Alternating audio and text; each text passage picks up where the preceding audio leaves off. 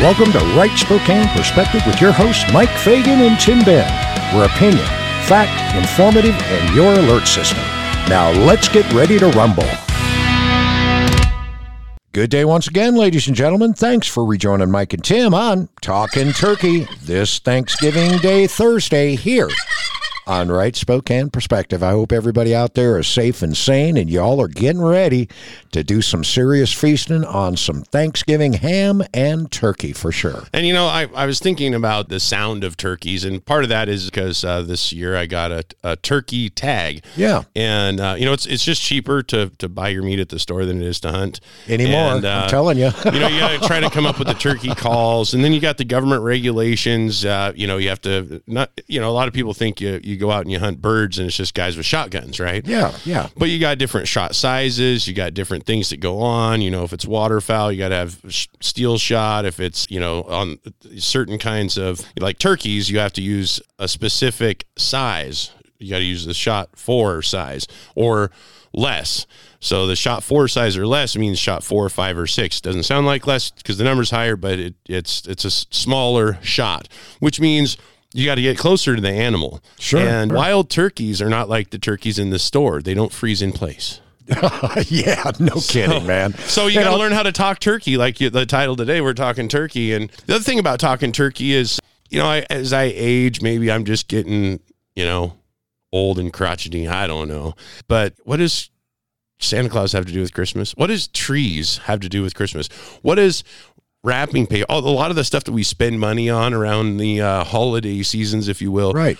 what do they even have to do with the holiday? Why do I have to eat turkey? I'm not a huge fan of turkey. You know, I don't like being tired. The tryptophan in the turkey makes you tired. So, you know, I just, what does turkey have to do with the holiday, really? I mean, for the most part. I mean, if it was meeting with the natives that typically, you know, that was what Thanksgiving was about, was the, uh, I thought the natives and the colonies getting together and learning how to uh, you know prepare food and the crops and stuff that was native and stuff that they had brought over to show each other how to give thanks for you know the basically survival that they were you know in, enjoying because so many other people just died and harvest season was survival and they shared amongst farmers and natives and friends and other groups that were trying to just survive the winter that was coming Right, you bet. and so now it's all about turkeys but you know maybe the natives did do stuff with turkey feathers but it seemed more like they did stuff with eagle feathers and crows and it's illegal to eat eagles and i don't know there's sayings about eating crows so Big time. yeah, but, but but apparently crows you can legally hunt. I don't think I don't think there's a limit on them, but I, I don't know what they taste like. Right, right. And, and yep, yeah, as we already covered, man. I mean, they do have crow hunting season in Washington State. Yeah, I'm I'm gonna have to learn. I never to- knew that. That kind of blew me out of my chair, but okay, I- I'm gonna have to learn how to talk turkey, or I'm gonna be eating crow. Apparently, for sure. Now, when I moved to England, the American holiday of Thanksgiving became just another Thursday in November. Although I created a feast the weekend after, I longed to be with my family and friends on the day. Yet I understood that my longings weren't unique to me. We all yearn to be with people dear to us on special occasions and holidays. And even when we're celebrating, we may miss someone who's not with us, or we may pray for our fractured family to be at peace. During these times, praying and pondering the wisdom of the Bible has helped me, including one of King Solomon's Proverbs. Hope deferred makes the heart sick, but a longing fulfilled is a tree of life. In this proverb, one of the pithy sayings through which Solomon shared his wisdom, he notes the effect that hope deferred can have. The delay of something much longed for can result in angst and pain. But when the desire is fulfilled, it's like a tree of life, something that allows us to feel refreshed and renewed. Some of our hopes and desires might not be fulfilled right away. Some might only be met through God after we die. Whatever our longing, we can trust in Him, knowing He loves us unceasingly. And one day we will be reunited with the loved ones as we feast with Him and give thanks to Him. You know the drill, ladies and gentlemen. Father God, you are a loving God. We thank you for the food and remember the hungry. We thank you for health and remember the sick. We thank you for friends and remember the friendless. We thank you for freedom and remember the enslaved. May these remembrances stir us to service, that thy gifts to us may be used for others. In your Son's Jesus' name we pray. Amen. Now, ladies and gentlemen, I went ahead and came up with prayer separate from the inspiration today. It was a special thing, and my whole intent was not only to show our individual gratitude to the Lord and Savior above, but it was also to remember those that are not as fortunate as we are as we spend the time with our families this wonderful Thanksgiving Day for sure. And I'll tell you, Tim, you know, uh, my talking turkey experience a couple of days ago. I thought I that was up, when you were in uh, government as a politician. yeah, that, that too. That too. But man, you know, the wife and I went over to Walmart. You know how those family get togethers are? I mean, we're going to be cooking and preparing food for uh, somewhere between 15 and 20 people total, you know. And this is just, you know, immediate and, and some extended family. We went over to Walmart the other day just to buy the stuff that we needed for a green bean salad and a fruit salad a hundred bucks later, it's like, what? Lucky for me, we ended up preparing a ham that we ended up buying a month or so ago. So I didn't have occasion to go out and price turkeys. But if anybody out there believed Jen Psaki, that turkeys were only going to cost a dollar more than they did last year, forget it, folks. It ain't happening. Well, but you know, the, the you know, it's my thing- understanding that there's some stores that don't have turkeys at all because of the shortage shortages. Well, supposedly the shortages, and, and who knows who it all affected. My understanding, I guess my family's experience is turkeys were readily available, but I guess some people had a little bit more problems finding them. Probably depended on whether you planned ahead. And you know, if you wanted to uh, plan ahead for inflation, probably should have just bought a turkey tag like I did and actually found one, because um, then it would have just costed you. Uh, you know, if you were already somewhere where there might be wild turkeys, it would have costed you the dollar fifty for the shot. if no you're a kidding. good shot, you know, don't waste too much ammo, or the turkey gets expensive, and don't get too close to it because then you're going to be spitting out little pellets as you eat your turkey. Yeah, so, no kidding. Uh, but and uh, not only that, but I mean, unless you are expertly preparing that turkey, my experience with wild birds has been very, very tough, stringy, gamey tasting meat. Well, it very well could be. Now, you know, looking at the history of the turkey, Mike, and I know that we've got some other coverage we want to actually talk about today too. But you know, the the wild turkey was so prevalent. I guess that's why it became the symbol of Thanksgiving. Now, uh, when you talk about it just always has been that way ever since the first Thanksgiving, right? Right, with right. The natives and the and the the colonies, but it, it was actually the goose. The argument was the goose versus the turkey. Now, I'd have to argue in favor of the goose eh, for for one reason. I mean, did we have a war with Canada? I don't think we did. But Canadian geese are pretty prevalent here, but geese aren't are not prevalent everywhere all the time. So apparently, the the the uh, turkey was easier to uh, hunt just because of the rifles they had at the time. And, and geese were a faster animal. They didn't live on the ground and sleep in the trees. They are a waterfowl, right? Sure. So you had to have a, you know different means of, of capturing them, and of course they didn't have the the modern shotgun that we do now. Because now I think it's easier to get a goose than it is a turkey, to tell you the truth, in the wild.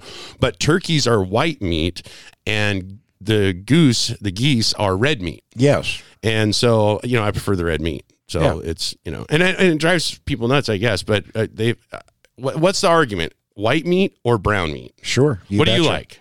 Uh, it doesn't matter to me, man. I, I, I, like the breast meat, the white meat. Because at the myself. end of the day, just know either way you go, you're going to get hit with the tryptophan. So you're sleeping either you're going to take a nap either way. Well, but you know, it's some, and it's nice. It's probably good. You know, some families, you know, people that like the brown meat better sure. because it's it's more moist, and then yeah. some people like the white meat better because of the texture.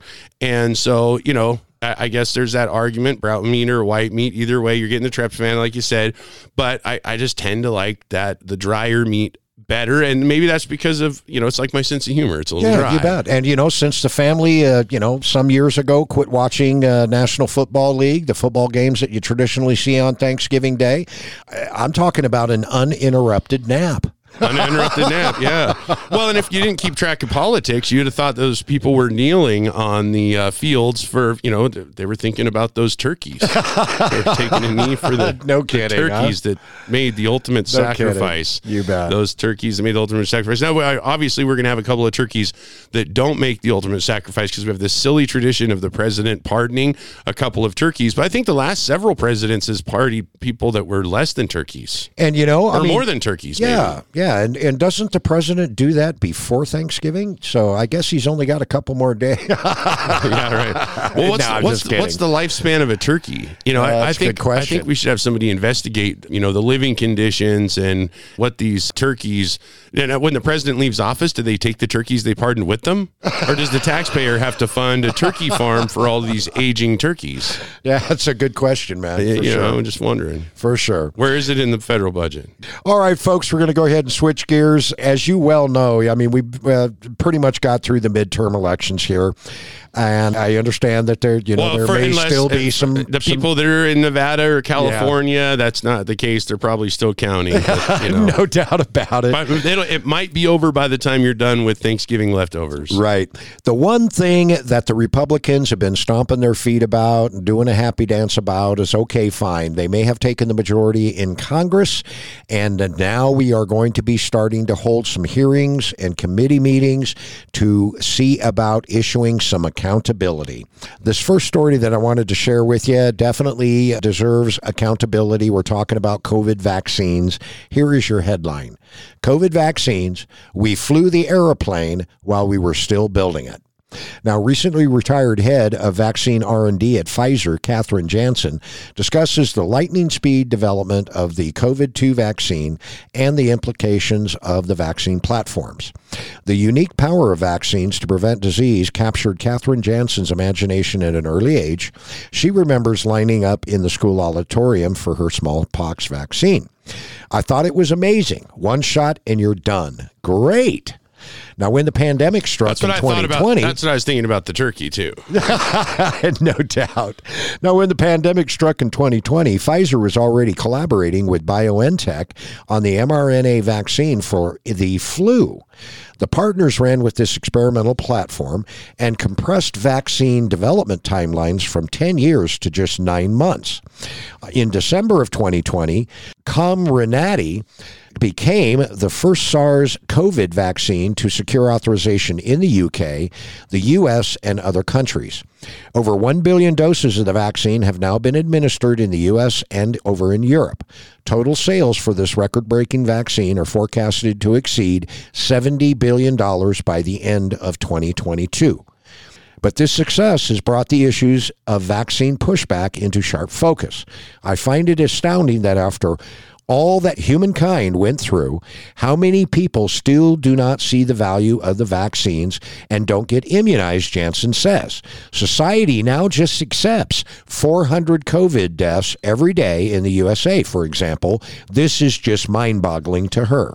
By how many deaths to to the effects of the vaccine itself? Yeah, exactly. See, there, and the article doesn't touch on any of the adverse reactions and the effects. Okay. Well, and, and it's pretty amazing. So they said that they were basically flying the plane before it was fully constructed. that is exactly And, correct. you know, as, as a matter of fact, we'll get to I- that I've- I- particular. you know, folks, I know that the, we're not going to have a commercial that applies to this. Just pretend it does. I've got a product to sell you. It's made of essential ingredients, but I can't tell you what it is. And after I sell you $70 billion worth as taxpayers, I'll tell you what's in it. Anyways, we're going to take that break. We'll be right back. To our Spokane area veterans and their families, if you haven't checked out the Hillyard Veterans of Foreign Wars Post 1474, located at Diamond and Regal Street in Spokane, you got to be there be square. The Hillyard VFW is there to assist you and yours with all your VA questions. Give them a call at 487 3784. Weekly bingo, cards, bowling, dart tournaments, and meal specials are just a few more things that the Hillyard VFW offers. Stop on by, give them a call, 487 3784. And welcome back from the break, ladies and gentlemen. Thanks for rejoining Mike and Tim on Talking Turkey this Thanksgiving Day. Thursday episode here on Right Spokane Now, Perspective. Mike, w- during the break, I was thinking my phone was going to light up with everybody wanting that product that I was going to give them, but I couldn't tell them what was in it until after I sell $70 billion worth. or doesn't- what it will do to you short and long term. I, I guess we don't have any listeners that are that dumb to bite on a product they don't know what it is. There you go, because they're too busy biting on that turkey and ham right I now. I guess so. They've got Oh, you bet. they've got much better ingredients, and they know where most of them were sourced. Hopefully, uh, I mean, you said you, you're having that big old chunk of pork. yes, You're- you're we, we are going to have ham and turkey. Yes. So is it is was your ham provided to you by a Chinese corporation that controls most of the pork production in the United States? Probably. Probably. Yeah, because it's hard to know because you don't have the origin labeling on meats. No, do you don't. We don't have don't. the, and that's something where people need to go to Spokane County Cattlemen Association and support that group and and other farm groups that would like to have country of origin labeling on meat because you can get it on your desk chair, you can get it on your cell phone or other stupid little products around the shelf. But the meat you eat, you don't get to know where it comes from. I think that's That's right. pretty bad. That's right. And you know, I mean, I don't want to don't want to gross anybody out because I know that you guys are in the midst of you know either preparing the food or you're sitting down and you're eating it. But I mean, just a simple fact that if you go through the drive-through hamburger place, you're going to get a hamburger that is comprised of the bits and pieces, the scrap meats and the fats and the gristle and Possibly. whatever from the full yield that that particular slaughterhouse had that day. And Well, this is the be. reason why you've got at least, and if not more, 1,000 different cow DNAs in a hamburger nowadays. And it, it could be, especially you know the larger chain, the larger meat producer, but you don't know where that meat came from. That's So, exactly right, man. uh, but I do happen to know that most of your McDonald's French fries come from good old Washington State because we are the number one potato, Potato producer, producer in the world. In, the world. So uh, I don't know where the yams that you're eating today came from, but I'm sure you can find out, right? And Yes. uh, but you can't find out on the meat. So that's that's that's. Unfortunate. But we also don't know where the vaccines are coming from at this point in time. That's another thing with medicines is that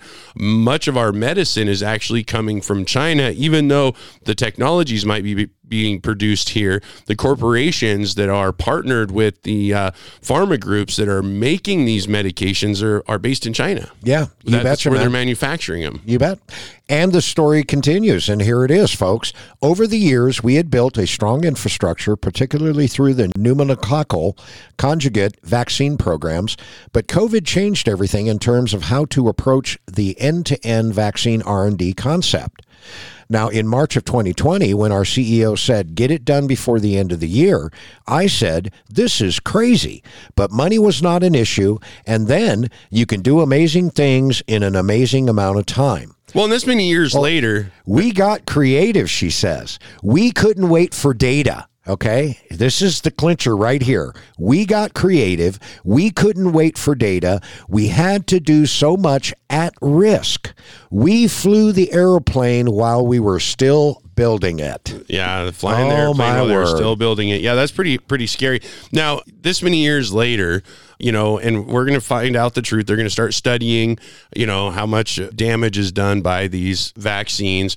You know, but we we're th- Thanksgiving. We're talking about turkey today. So, Yes. you know, one of the reasons for the shortage of turkeys was said to be avian flu. Yes. And, And I think so- I think the lack of diesel fuel was thrown into the, the mix. Right, right, yeah, production, and well, and there was concerns with growers on how many produce. You know, what was their break-even point, and you know, the cost of diesel affected the cost of grain and feed, and uh, and then of course shipping out the uh, the harvest of turkey. So, but my my question would be, we don't know where the origin of our beef and our meats and things are because it's not on the label. On it's not mandated to be on the label. So if you don't know where your turkey came from, do you at least know if it got the avian flu shot? That's well, who knows? I mean, you know, maybe the USDA is going to have to create another little sticker. I don't know what color they're going to make it. Maybe it'll be a green effigy of Mr. Yuck. and put it on the turkey package and say this turkey has been vaccinated? Well, yeah, they would. It would be a. It would be. Yeah, definitely. They'd go the wrong way with the sticker. no kidding, man. No kidding.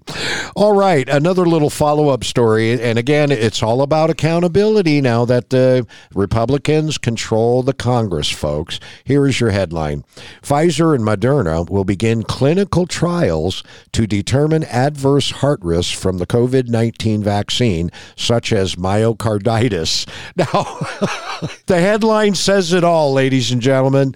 You know, there we definitely put the cart before the horse on the COVID-19 vaccine. As a matter of fact, you know, you just heard from a retired R&D engineer chief over at Pfizer. She's saying, "Look, you know, we basically got the edict. Money was no issue, and it was just go, go, go, go to get this thing done. So we had to do things in parallel, you know, and testing it, clinical trials, that was the furthest thing from their mind. So it was like we needed to put this formula together and we needed to get it into people's arms, and we don't know what it's going to do to you. Well, and, and what was what was the rush? I mean, they're talking. uh, Was it really for public safety, or was it the expediency for profitability?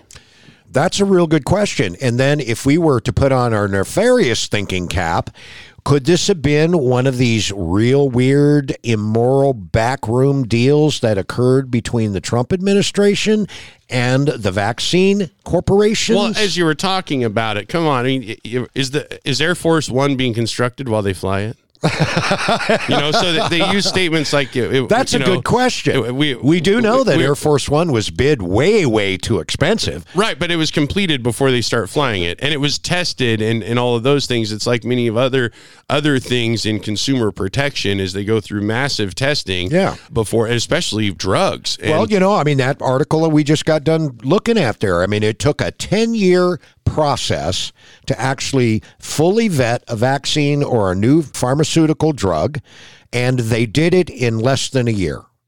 So they definitely had to cut corners and everything else in order to get this product out. Yeah. It'd be very, very interesting years from now, when, and I know it's going to happen. Years from now, when they go back to the Trump administration's public documents that will go into the library, that will go into the libraries of Congress or the archives or whatever the case, people are going to be interested in looking at the history and the timeline and all of the other good stuff that goes into what happened with COVID, what's going on with the vaccine, what did it do to people, you know, this kind of stuff. Uh, there's a good chance then it'll just get swept under the rug because they'll have some other kind of major controversy and bad things going on to distract us with that uh, was created by government funding, just like the uh, vaccine and the, the problems with it. It was created by government funding, but the creation of the infection was also government subsidized. Seems like we subsidize our own problems. Yeah. So I'm sure that you know none of this information will matter a couple Thanksgivings from now because we will subsidize the creation of our own new problems. All right, a little bit of an update here with regard to a national level lawsuit that had been filed and had been on the books with court system for a long, long time pertaining to fluoride and fluoridation, folks. This particular case that's been on the books for a while challenges a 77 year old tradition of adding fluoride to the water. And the case is going to review studies on health effects of the chemical. So, as far as I'm concerned, ladies and gentlemen, these are two wins for the anti fluoride or anti fluoridation interests, if you will. And here's a little bit of the news release that was uh, provided by the legal firm Bloomberg Law, as a matter of fact.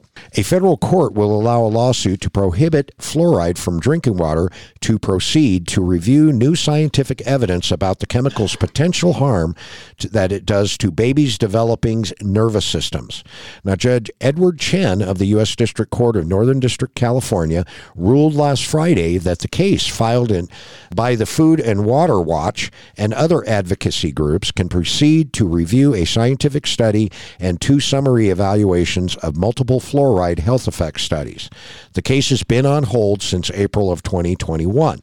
The science the court wants to review includes a May 2022 unpublished draft version of a federal health agency's assessment of fluoride's neurodevelopmental and other health effects.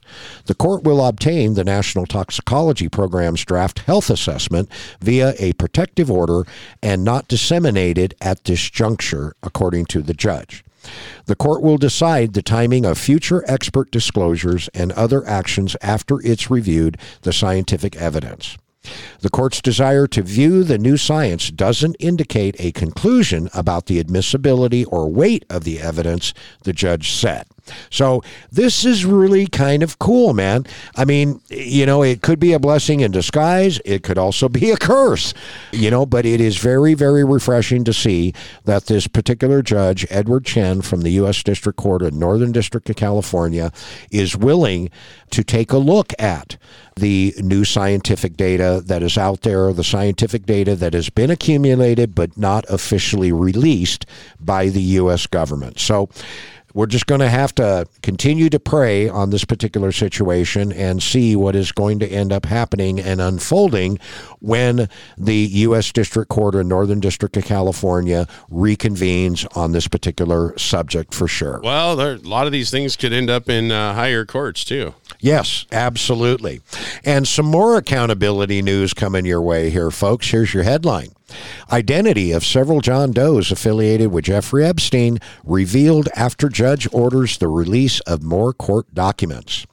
Now, the judge who oversaw the 2016 defamation case against Ghislaine Maxwell, the disgraced former associate of Jeffrey Epstein, filed by one of Epstein's victims, Virginia Robert Giuffre, has ordered the release of more court documents which will unveil the identity of several people who had heretofore attempted to keep their names secret. The case has already been settled, and many of the names have already come out through subsequent court proceedings or other means, the judge said. One of the John Does is Maxwell's former personal assistant, who faces her own accusations, as well as at least one of them is a victim who has publicly discussed her experiences. For these reasons, Judge Loretta Preska determined on Friday that the public interest outweighs the privacy concerns that much of the purportedly sensitive information had already come to light during Maxwell's 2021 trial. She therefore ordered the release of more documents. Currently, those individuals are referred to in court documents as John Doe's number 12, 28, 97, 107, 144, 147, 171, and 183. One of the names revealed is that of Tom Pritzker, a billionaire and executive chairman of Hyatt Hotels. He is also a cousin of Democrat Governor of Illinois, J.B. Pritzker. Tom Pritzker fought to keep his name concealed. Preska dismissed his reasoning. Though his name did come up in a deposition, Preska said a witness in the deposition said he or she did not recognize Pritzker. Now, Giuffre has previously alleged that Epstein and Maxwell forced her to have sex with Pritzker and other high profile men, including Prince Andrew of Britain, Bill Richardson, the former Democrat governor of New, Jer- uh, New Mexico, and Glenn Dubin, a wealthy hedge fund manager, the Daily Beast report. All of the men have denied the accusations that were made against them. So there you go. There's going to be additional follow up on that when John Doe's, those numbers I rattle off, and there was probably at least 10 of them. When those names get released, it'll be very interesting to see what names pop up. Well, I definitely think the, the new trend in what Americans are expecting from government is accountability. And I think that regardless of what political party you're in, regardless of how much power you have, you know, the law should apply equally. And definitely people in sex trafficking, drug trafficking, the things that are really deep sins in our country and our culture, we need to face the leaders of them. And all those investigations should be done. And the truth should come out to the public. They shouldn't be buried in court documents because of political powers. We should learn the truth. But today, we're going to be thankful that our families have all gotten together and stuffed ourselves with that turkey, ham, and beans and peas and whatever else is uh, on the menu. So happy Thanksgiving. And happy Thanksgiving from the Fagan family also. All of that being said, ladies and gentlemen, Mike and Tim are out of here today. We'll be back at you in your face again tomorrow. Bye bye.